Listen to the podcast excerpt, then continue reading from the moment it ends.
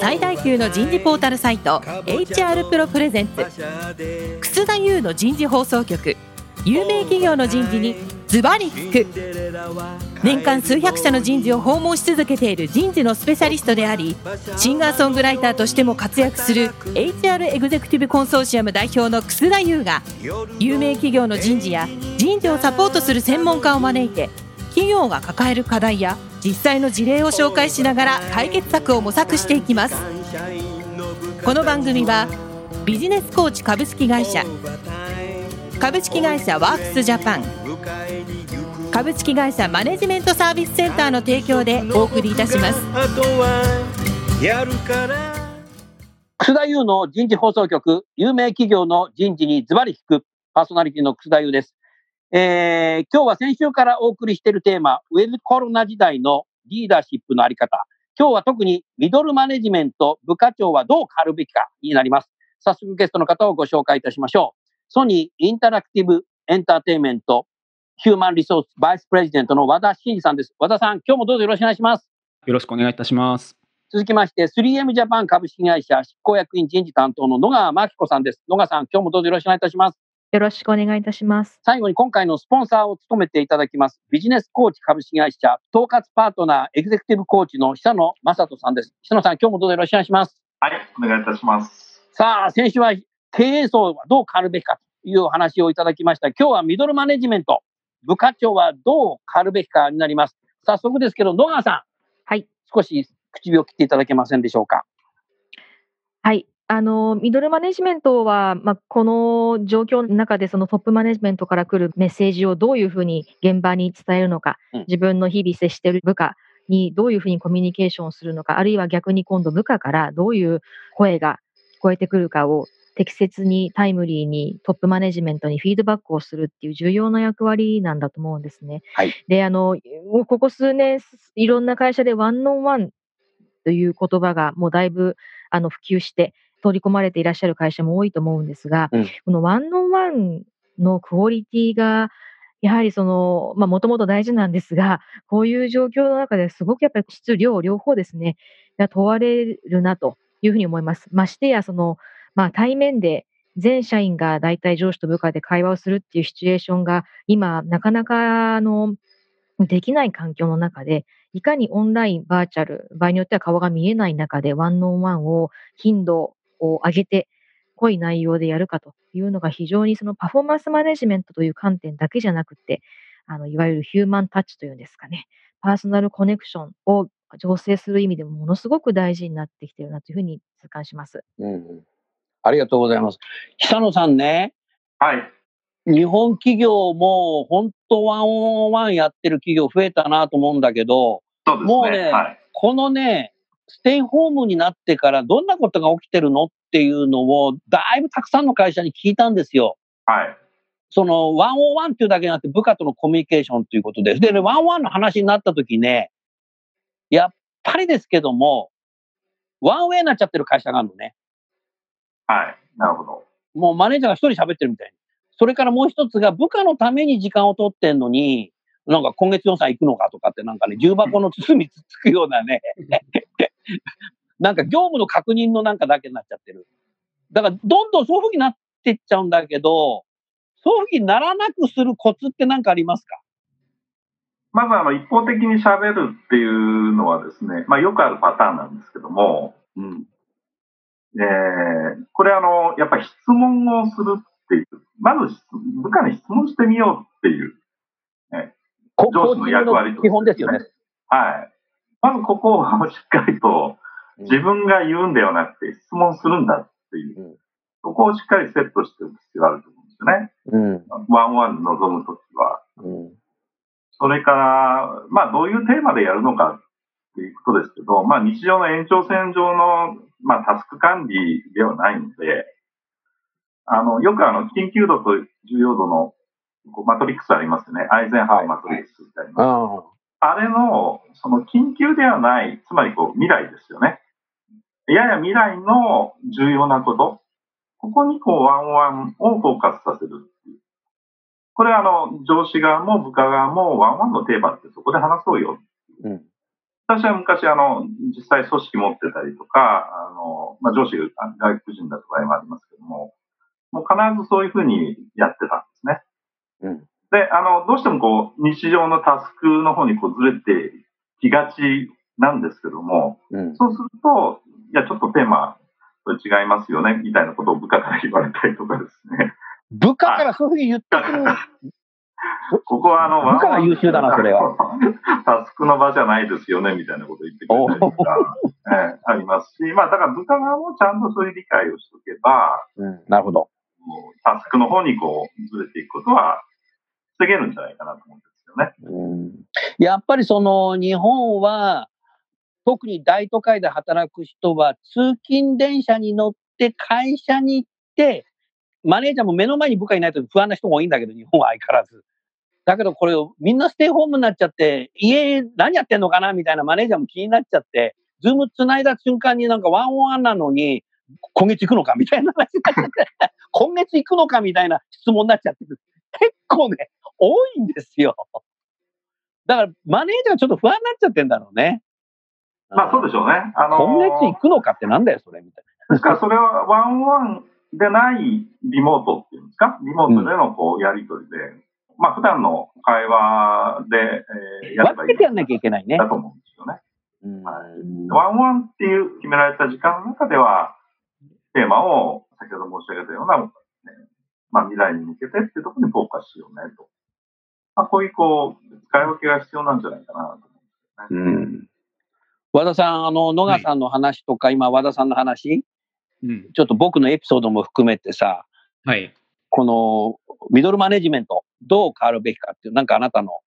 ご意見、お話しいただけないですか？今の感想でもいいです。そうですね。一つ、ぜひこの機会に伝えたいことがあるとすると、やっぱりこの機会っていうのは、その各ミドルマネジメントが、各自分のチーム、チームメンバーのですね、その、まあ、ダイバーシティを理解する非常にいい機会になるんじゃないかと。まあ、つまり、ダイバーシティっていうのは、その、人種だとか性別だとかっていう、そういう意味ももちろんありますけれども、あの、もっといろんな状況の中で、各、まあ、個人がねその、まあ、頑張って仕事と家庭と両立しながら成果を出そうとしているっていうその個別の状況をね、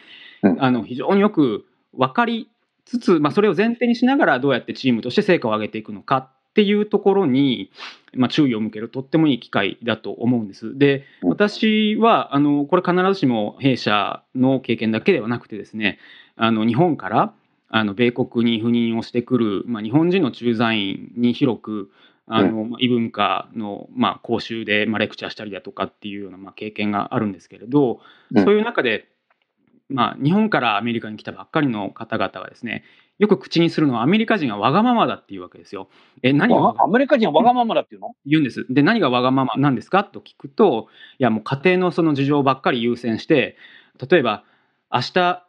お医者さんに行くアポイントメントがあるから遅れます。いや、遅れますじゃなくて、アポイントメントがあるけど行ってもいいかじゃないのと。で、そもそもそういうことも頻度も多いし、で、子供の送り迎えがあって、あの、遅れてくるし、いろんなそのプライベートな事情をね、前面に出して、それで遅く来るだとか、なんだとか、結構そういうわがままって出しても許されるんですかと。いやいや、それはわがままじゃなくて、そういうことがある前提で、どうやってチームとして成果が最大になっていくかっていうのを考えるのが、マネジメントの一つのもう役割でもあるんですと。確かに、僕あの、よく、これはあの逆にアメリカ人のあの同僚に対してよく言う、まあ、これ大げさなジョークですよ。あの日本でね長い有給休暇を取ろうと思ったらもう何人も親戚のあのおじさんやおばさんを殺さなきゃいけなかったみたいな。よくあるねそれ。そうですそうです。あの有給を本当に日本というカルチャーの中でなかなかその他に迷惑をかけないようにっていうことを主眼に置いて長期の休暇を取ろうと思ったら、まあ、極端なねあの理由を使わないとなかなか取りにくいようなカルチャーが、まあ、あるのも事実と。いう、まあ、要な、まあ、笑い話なんですけど、をすることもあるので、今回のやっぱりコロナでですね、やっぱりみんなこう在宅勤務をしながら、でね、お子さんがいる状況で、やっぱり年齢にもよると思いますけど、やりくりしながらこう仕事をやっていくと。そうするとやっぱり人によっては、ちょっとお子さんが起きてる間は、ちょっとそっちの面倒見なくちゃいけないかもしれないけどね、静まった後夜遅くにパソコン開けてやるっていう人もいるでしょうし、ちょっと土日にキャッチアップさせてよっていう人もいるでしょうし、そういう状況を前提にして各個別個別の状況を理解しながら成果を出していくと。で私のあの考えているダイバーシティっていうのはイコール成果主義だと思ってるんですよ。これどういうことかっていうとダイバーシティっていうのは成果を出す能力以外の要は個人的な属性を一切無視することだと僕は思ってるんですね。うん、それが何人であろうが性別が何であろうが LGBTQ であろうが何歳であろうがある仕事ができたらもうそれでいいじゃないってそういう世界ですよ。もうそこだけに着目する。つまりダイバーシティっていうのは成果主義です。究極の成果主義っていうのはイコールダイバーシティなんですと。なのでそこだけフォーカスをして最大限に各チームメンバーがひいてはそのチームメンバー全体がですね成果が最大になるようにつなげていくことを考えるとってもいいチャンスが今回なんじゃないかと私は思います。うん、なるほどね。そうするとね、やっぱり、なんていうか、こういう在宅勤務が日本企業も増えてくると、1に生活ファミリー、2にパフォーマンスっていう形に考えないといけないのかなと思ったけど、和田さん、そういうことでいいかな？えっと、必ずしもそういうわけではなくて、やっぱりその、誰しもやっぱり仕事するからにはいい仕事したいし認められたいし、っていうふうに思ってるところは絶対あると思うんですよね。それはさじを投げてない限りは。なのでやっぱりそこはやっぱり性善説に立ってあとはやっぱり目標をちゃんと握るということですよね。あそういうことだね。部下とちゃんと目標やり方は任せるけれども、うん、大体このぐらいまでに、えーと、ここまでやろうというところだであとは任せると、まあ、ただ一つ心配なのは、あのあの新社会人の方々ですよね。私のようにやっぱり米国だとですね、まあ、新入社員ドバッとこう大量採用されてくる人たちに頼るというよりは、まあ、基本的には中途採用経験者採用というのが中心になってきますから、まあ、カレッジ出たばっかりの人たちも基本的にはインターンを重ねて職場の信頼を得た上で入ってきているのでもう本当にその新社会人みたいな人たちって割合は少ないんですけれども日本だとね、うん、そこがやっぱり大量に入社してきていてさあこれからもう右も左もっていうところからちゃんと学びましょうっていう中でいきなりねコロナで在宅勤務になってしまってるのでそこはちょっと私はあの正解はないんですけれども、まあ、ただある程度の経験の立った方々であればやっぱり目標をちゃんと握る。ある程度プロセスについては任せる。で、それが新社会人の方々はプロセスも含めてどこまで事細かに成果に至るプロセスを見てあげるかってここがとっても大事でここはやっぱりミドルマネジメントもですね、まあ、自分で見れないんであればメンターをつけるなりして気を配っていくという、まあ、配慮が必要なんだろうなというふうに想像します。ありがとうございます。野川さん、今の和田さんの話聞いてていかがですか？そうですね、あの個々の属性にその左右されずに真の成果をまあ、評価をする真のダイバーシティって本当に今、進化が問われているところだなっていうのは本当に日々痛感をします。で、あの、今まで例えば、弊社にもリモートワーク制度っていうのがそのコロナ前ですね、すでにありまして、まあ、在宅勤務はもちろんですが、家にこだわらず、まあ、職場にこだわらず、いろんなとこから仕事できますよっていう制度があったんですが、利用されてる方は、大体その理由は申請の時は問わなかったんですが、それともやっぱりこう見てみると、まあ、育児との両立だったり、介護との両立だったり、まあ、健康上の理由だったりっていうのがまあメインでした。で、どうしてもその社内で、リモートワーク制度を使ってる人って、あの、育児中の女性でしょっていう、その間違った偏見というか、アンコンシャスバイアスですね。っていうのがやはりあってですね。で、今回そのコロナのこの感染拡大に伴って、もうリモートワークと言わず在宅勤務を徹底しましょうというのにしたときに、先月ですね、5月の終わりから6月にかけて、あの、パルスサーベイというか、まあ、エンプロイーセンチメントみたいなのをやったんですね。まあ、そしたら、その、かなり多くの方々に、まあ、回答いただけたのも加えて、多くの方々の声が、そのコロナの時代が、もしその、これが収束した暁にですね、またその元の昔に戻るのじゃなくって、定常的にこのリモートワーク、まあ、在宅勤務でも、まあ、どこでもいいんですが、リモートワーク制度を使えるようにしてもらいたいっていう声が本当に多かったんです。で、多かった声が、男性、女性も関わらず、年代も関わらず、比較的その、まあ、嬉しい驚きというか、だったのが、50代の男性からもかなり大きくそういう声が多かったんです。なので、使ってみたら在宅勤務結構良かったっていう声がすごく大多数だったんです。なので、まあ言いたいことは、それぞれその個々人の置かれている家庭環境ですとか、その家の中でも仕事をする環境が整っている家とそうでない家とすごくバラバラだと思うんですね。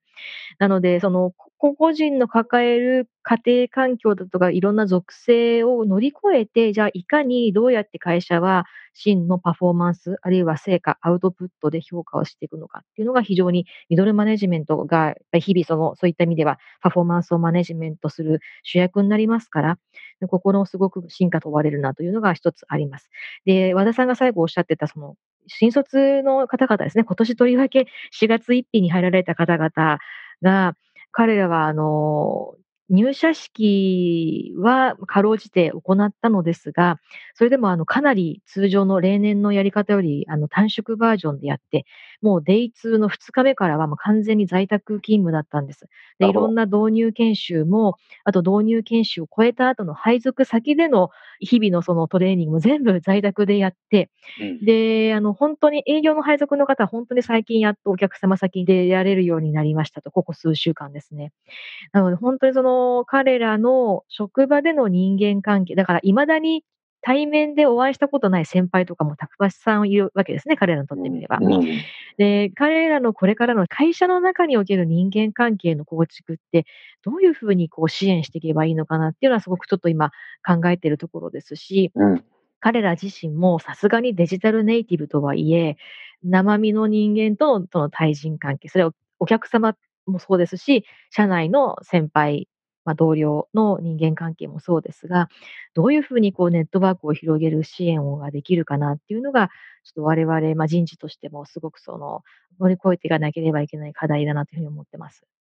ありがとうございます。久野さん、お二人に何か質問ございますか？そうですね。まあ、いろんな経験をこう、ウィズコロナで今されている最中だと思いますけども、一番こう、このコロナパンデミックの中でですね、自分が学んだなと思うことを、一つなんかこう、一番大きなことを挙げていただくと、どんなことなんでしょうか、ね、野川さんいかがですか？そうですね、たくさん学びましたけども、やはりその、今まで気心知れてるなと思った部下だとか同僚、まあ、目上の方もそうですけども、やはりその、相手あって初めて人間関係って作れるんだなっていうのを改めて学びました。というのは、まあ、基本的にこう、私どもズームじゃなくてマイクロソフトさんのチームズっていうのを使っているんですけども、仮に顔を見ながら会話をするのにしても、顔を、まあ、カメラをオフにして会話をするにしても、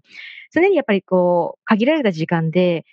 相手の状況も考えながら、いかに私が30分間の会議で達成をしたいことを、議論をまとめるかていったスキルって今まであんまりこう考えてなかったわけではないんですけど、今まで以上にその、すごく力を求められるところで、でそういった意味では、その単なる生産性だけじゃなくて、その相手の置かれている状況、環境に応じてその物事を進める力っていったものがすごく学べたし、まだ学習中ですね。なるほどな。私もいいですか？どうぞ。学んだというよりは、いまだにちょっとどっちかわからないんですけれど、これ2つあってですね、1つは、コロナ以前はですね、やっぱりちゃんとこう、出張するなら出張するとか、えー、一つの場所にちゃんとみんなで集まって議論しないと難しいことって結構あるよねって思ってたんですよ。で、それが、まあこういう全員ワークフロムホームという環境になって、意外と達成できるねということは一つなんです。で、私のチームなんかも、あの、ちょっと今、日本とのプロジェクトがあって、で、いや、もう最低3月の出張は見送ってもいいけれども、4月と7月の出張はこれ絶対マストで、もうその頃にはコロナが終わっててほしいみたいな会話をですね、2月ぐらいにしてたんですけれども、結果的にはそれも言ってないんですが、プロジェクトは普通に進行してるわけですね。なるほど。まあ、あの、一つの学びは、意外とやってみたらできますねと。とはいえなんですけど、あの、弊社プレイステーションの場合はですね、まあ、組織がグローバルで、要するにその日本にいるか UK にいるかとかっていうのは関係なくてですね、もう場所は地球ですと。で、その中で、場所は地球。かっこいいね。組織がどこに属する、マーケティングに属してるのか、えー、それこそ人事部なのかによってただそのマーケティングの中身舞台の中身を見てみると3分の1日本3分の1アメリカ3分の 1UK みたいなそういう組織構想になっているんですね構成になっていてでまあ HR も、まあ、似たような組織構成になってます。で今年の初めに実はですねあのグローバルリーダーシップ HR リーダーシップ会議みたいなあのオフサイトミーティングをアメリカでやった時にみんなで顔を突き合わせて缶詰でオフサイトミーティングをやったんです。でその時は実はその時でやっぱり膝詰めで話さないといろいろ進まないことってあるよね。なるほどって思った。これが今年の1月なんです、うんうん、やっぱりこういうの大事だとこういうのってもうみんな言い古されている、まあ、英語でクリシェって言うんですけどクリシェだよねとかって言いながらでコロナの時代になってあでもやっぱりリモートでもできるじゃんってなったのでこれ私ね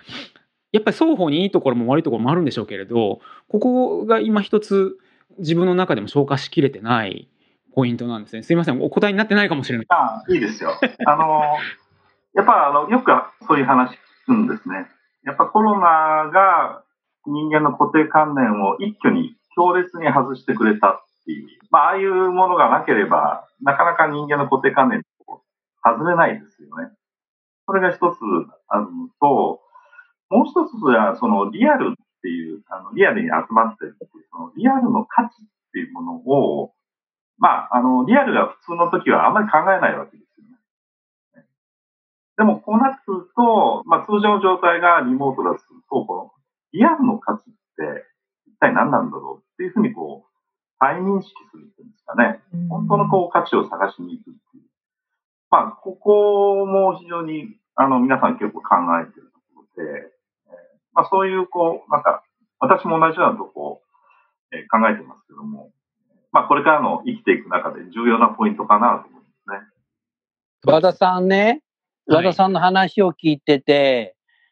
はい、DX、デジタルトランスフォーメーションって、カスタマーエクスペリエンスが重要だっていうふうにマーケティングで出てきていて、それがなんかやがてなんかこう人事的にエンプロエクスペリエンスが重要になってきてなってきていて、デジタルのやっぱりエンプロエクスペリエンスすると、やっぱりアナログとデジタルどっちがいいのかなって考えること自体が、もうパンデミックがなくなってくるアフターコロナになった時に、うん、いや、集まる方がいいのか、いや、デジタルでもいいのかっていう議論が始まるんじゃないかな。なるほどね。だから今は、これデジタルやってなかったら、もうストップになっちゃうので、みんな在宅勤務じゃなくて、どちらかというと、こう、休業中みたいになっちゃうので、これをやっぱりエクスペリエンスしてることによって、どっちもできるんだっていう経験が、アフターコロナになった時に、どっちがいいっていう議論ができるようなんじゃない？だから今これでいいんじゃないかなと思ったけど、どうだろう、和田さん？うんこれでいいんだろうなと言いつつ、やっぱり途中で先週申し上げた、マジョリティがやっぱり元の状態に戻り始めるとやっぱり俺も私もってなって同調圧力でまた元に戻ろうという力もまあ働くと思うんですよね。だそこで、うん、どうなっていくかだと思うんですけど、うん、まあ今のこの状態においてはデジタルでも全然構わないと思うんですよね。で、このデジタルの状況の中でどれだけエンプロイエクスペリエンスを高めるかっていうのはいかにストレスフリーにしていくかっていうことだと思っていて、その社員が使うもろもろの IT ツールこれはもういろんなツールが含まれるんですけど例えば休暇申請だったり経費精算だったり勤務トラッキングだったりあの割とその日本企業の中にあるマニュアルなプロセスなんていうものを全部一気にデジタルトランスフォーメーションしちゃってですねどれだけストレスフリーにやっていくかっていうのが実はエンプロイエクスペリエンスを高めるための一つの大きな鍵であるっていうあの私レポートを見たことがあってそれを見た時になるほどとエンプロイエクスペリエンスとかエンゲージメントっていうのは HR の仕事だけじゃないんだなと思った。なるほど。だからエンゲージメントを HR だけの仕事だって言って旗振りすると失敗するんですっていうのはこれは私の持論ですけどなのでここに鍵となっているのは IT 部門であり例えばこれがマニュアルの世界に戻るとですよ実はファシリティな総務っていうのも非常にエンゲージメントに対しては大きな役割を担ってます。なのでみんなが働きやすいイノベーティブなワークオフィスの環境を整えるということも一つのエンゲージメントエクスペリエンスを高めるための施策なのでそれって狭義の意味での人事だけができることでもないんですよね。だからこれってもう会社一丸での取り組みなのでちょっと話それてますけど HR だけがエンゲージメントとかエンプロイエクスペリエンスを高める責任者になってはいけないというのが私の持論です。なるほど。あの、おっしゃる通りだな、というふうに今思いましたね。野川さんね、先ほどのその在宅勤務をされる方が育児抱えたり、または企業によっては介護とかね、そういう人たち限定になってる企業ってやっぱ日本多かったんですよ。でもね、今週面白い話が出てきていて、もう原則みんな在宅勤務にしちゃって、会社に出勤するときは出勤申請が必要なんそういう申請を作っちゃったみたい。うん、そうするとなんかそれ申請書を出すのめんどくさいから、みんな家でやってますみたいな。うん、だから逆のパターン今ね、経験させてんだって言ってましたけど、そういうやり方もあるのかもしれないね。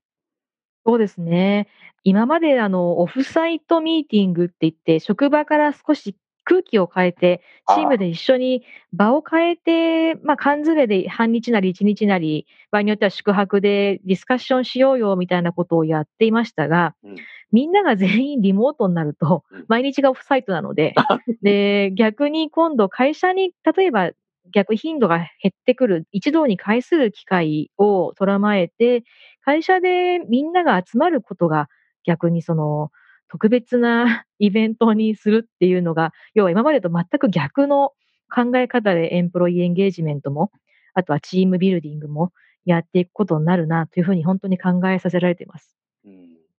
野川さん、あの、せっかくだからシリコンバレーにいらっしゃる和田さんに何か質問ございますか？そうですね。まあ、人種だとか性別とか本当は関係ないんだとは思うんですが、今その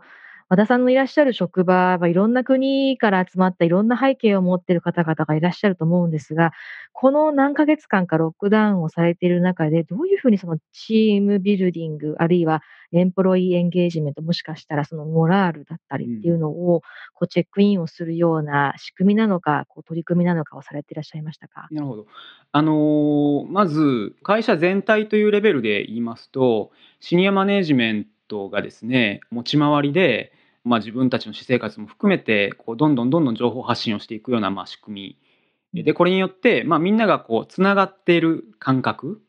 あのみんな一人じゃないんだよと。つながってるんだよという感覚を常に持たせるように、まあ、しているというのが一つありますね。でもうちょっとチームのレベルに落ちてくるともともとワンオンワンみたいなことはずっとやってきているのでなるほど、特に案件がなくてもですねあのみんなで集まるというのを、まあ、週に1回、2回、まあ、私のレベルだと、例えばその、まあ、ディビジョンのレベルでやっていて、で、その下の、まあ、部長たちはそれぞれの部でやってるみたいなんですけど、まあ、そういうことをまあやってるっていうことで、まあ、二重に三重にこう、つながっている感覚を持てる機会っていうのは持っているんですよね。で先ほど久野さんでしたかねおっしゃってましたけどそのどういうことをワンのワンの中で話すかっていう時に、まあ、私が個人的に心がけてるのは、まあ、仕事の話をもうした後にですねで最近どうなの？と。まあそれはいろんな、まあ、解釈は相手に任せるわけですけど要するにその気分的に大丈夫とかっていうような、まあ、ちょっと話をしながら、まあ、チェックインしていくっていうようなことを、まあ、私なんかはやっています。でまあ、これはおそらく、まあ、シリコンバレーとか、まあ、サンフランシスコベイエリアの特徴なのかもしれませんけれどもやっぱりこの辺りっていうのはですねあの全米の中で比べても割とそのダイバーシーに対する、まあ、許容性というかオープンマインドネスが高い地域なので、うん、まあ、例えばですね私の子供なんかに聞いても特に東洋人だからといって差別された経験は全くないと いうわけですね。いわゆる無菌状態みたいな感じになっていていやこれが当たり前のアメリカじゃないんだよなんていうような話はしてるんです、まあ、ただ一歩こう橋を渡って反対側に出るとやっぱりちょっとまた違った経験になったりだとか、うん、まあ、アメリカっていうともいろんなところがありますので、うん、まあ、ちょっとそういう経験をしていて、まあ、ただ今回ねいろいろな、まあ、人種差別等々の事件がまあ勃発してアメリカが混乱する中で、まあ、一般的にはまあタブーとされていたようなねその会話っていうのがあの割とチームの中でできて、まあ、例えば私のチームの中にも黒人のメンバーがいてですねでこういうことって普通職場の中でするっていうのは基本的にはタブーなんですけど、まあ、向こうの方からこう持ち出してきて「いや実はね言いたかったんだけど」と自分も通勤してる途中にねその警察から何の理由もないのに家までつけられたりとかしても毎日怖いんだとかっていうようなことを言ってくれたりなんかして、うん、あの逆にちょっと今まで触れることができなかったような話題なんかもこうしながらですねちょっとパーソナルな話なんかも結構できるようになってきたんですよね。なのでまあそんなことしながらあの深めてきたっていう感じですかね。まあ基本的には私の役割はですね基本的に私の下のディレクタークラスのレベルになってくるともう皆さん専門家なので何をやらなきゃいけないかっていうのも分かってる What っていうのは分かってるので、まあ、私がもう助けてるっていうのは、まあ、私がマネージャーとして役割としてですね認識してるのは2つで1つはもう How ですね。What は分かってるのでじゃあそれはどういうふうにどういうふうにこう How どうやって実現していくのかっていうところのまあお手伝いをしてるっていうのともう一つはイモーションマネジメントなんですよね。なので最初のポイントに戻ってワンのワンの時に彼らの今のモチベーションの状態がどうなのかそれは人によっては家庭の状態でちょっとこういうのが今すごいチャレンジがあってっていうそういうのをきっかけにこう教えてくれる社員もいますしだったらもうこれでいいんじゃないのと別に無理してここまでやらなくていいからじゃあこれについてはもうちょっと伸ばしていいよとか週末やりたいんだ別にそれは止めないけどと働きすぎないでねとかってやったりとかして基本的にはイモーションマネジメントとあとハウの部分を手伝うっていうのこの2つに私はあの注意をしてあの日々マネジメントしてます。うん、ありがとうございます。あのそろそろ時間ですので、次週は若手社員をどう変わるべきかについてですね、お話を伺いたいと思いますけど、今日のね、番組を聞いていて、やっぱりこういう家の中で仕事をしてデジタルでミーティングをしていくことによって、改めてミドルマネージャーは部下が生身の人間なんだっていうことをもうちょっと考えなきゃいけないっていうこと時間を与えられてんじゃないかなってそんなふうに思いましたね。で、私たち人間社会なんだっていうことを、それでやっぱりね、時によってはなんかもう人事の仕事だとか、職場、いろんな職場が AI に置き換わられるんじゃないかとか、ロボットに置き換わられるんじゃないかとか、君のやってる仕事なんかチャットボットになっちゃうぞなんて言われてる人もいてましたけど、だからそうじゃないんだ、人間なんだっていうことを改めてなんかね、デジタルの中に足を突っ込んでね、考えるのが多分ミドルマネジメントをみんな今考えてんじゃないかなって、えー、そんなふうに改めて思いました。それでは最後に番組をご出演いただいた皆さんご紹介してですね、番組を終わりましょう。えー、ソニーインタラクティブエンターテインメントの和田さん、3M ジャパンの野川さん、ビジネスコーチの久野さん、どうもありがとうございました。ありがとうございました。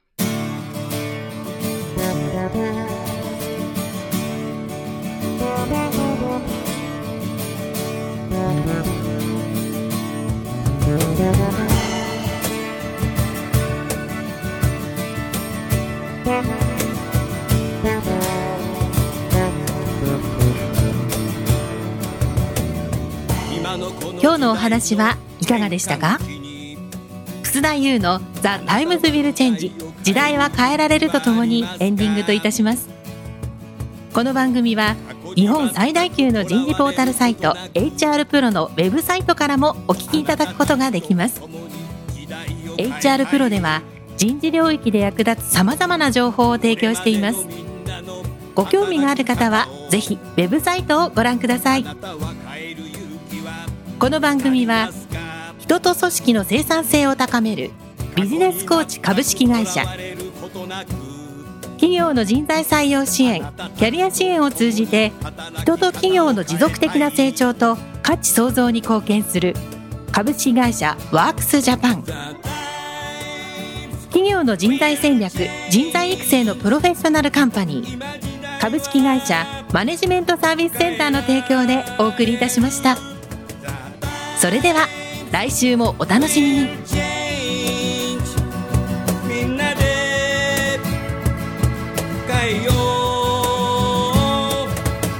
きない理由を述べている場合ではない。